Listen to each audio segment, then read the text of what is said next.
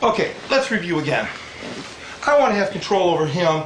I want to make sure that I have this angle, once again, so I'm not head on with the guy. My hips are out a little bit, okay? And this is pretty easy for me to do. I can just practice this rock back and forth. I want to drive his head away as I'm bringing up his elbow. This is a very, very key point. I need to use my feet to push away. I'm, I'm driving him hard this way to get this leg over, okay?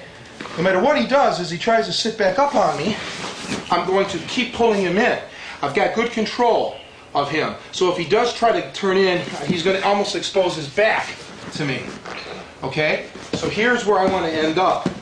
Now, let's look at this. All I need to do is grab his fingers, grab his wrist, it doesn't matter, whatever he gives me, sit through, and use this as a fulcrum. Okay. Now, let's take a look at this far arm. What can I do there? A neat little lock that I like to do if the arm comes out is to just grab at the wrist, grab underneath, by his elbow, bring it in, okay, okay, and squeeze. What I'm doing again, let's turn just slightly towards the camera. Got his wrist. Got my elbow, crook of my elbow by his elbow, and sliding it down, which works very well on a big guy. Okay. And I'm squeezing. Okay. This is an excellent lock. This is a favorite of Doug Blubaugh, the Olympic gold medalist in 1960. Here. Underneath. Squeezing nice and tight.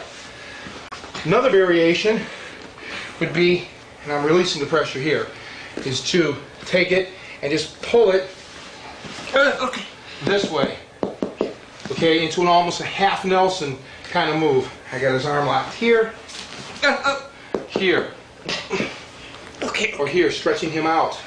These are all variations off of the spinning double wrist lock from the bottom.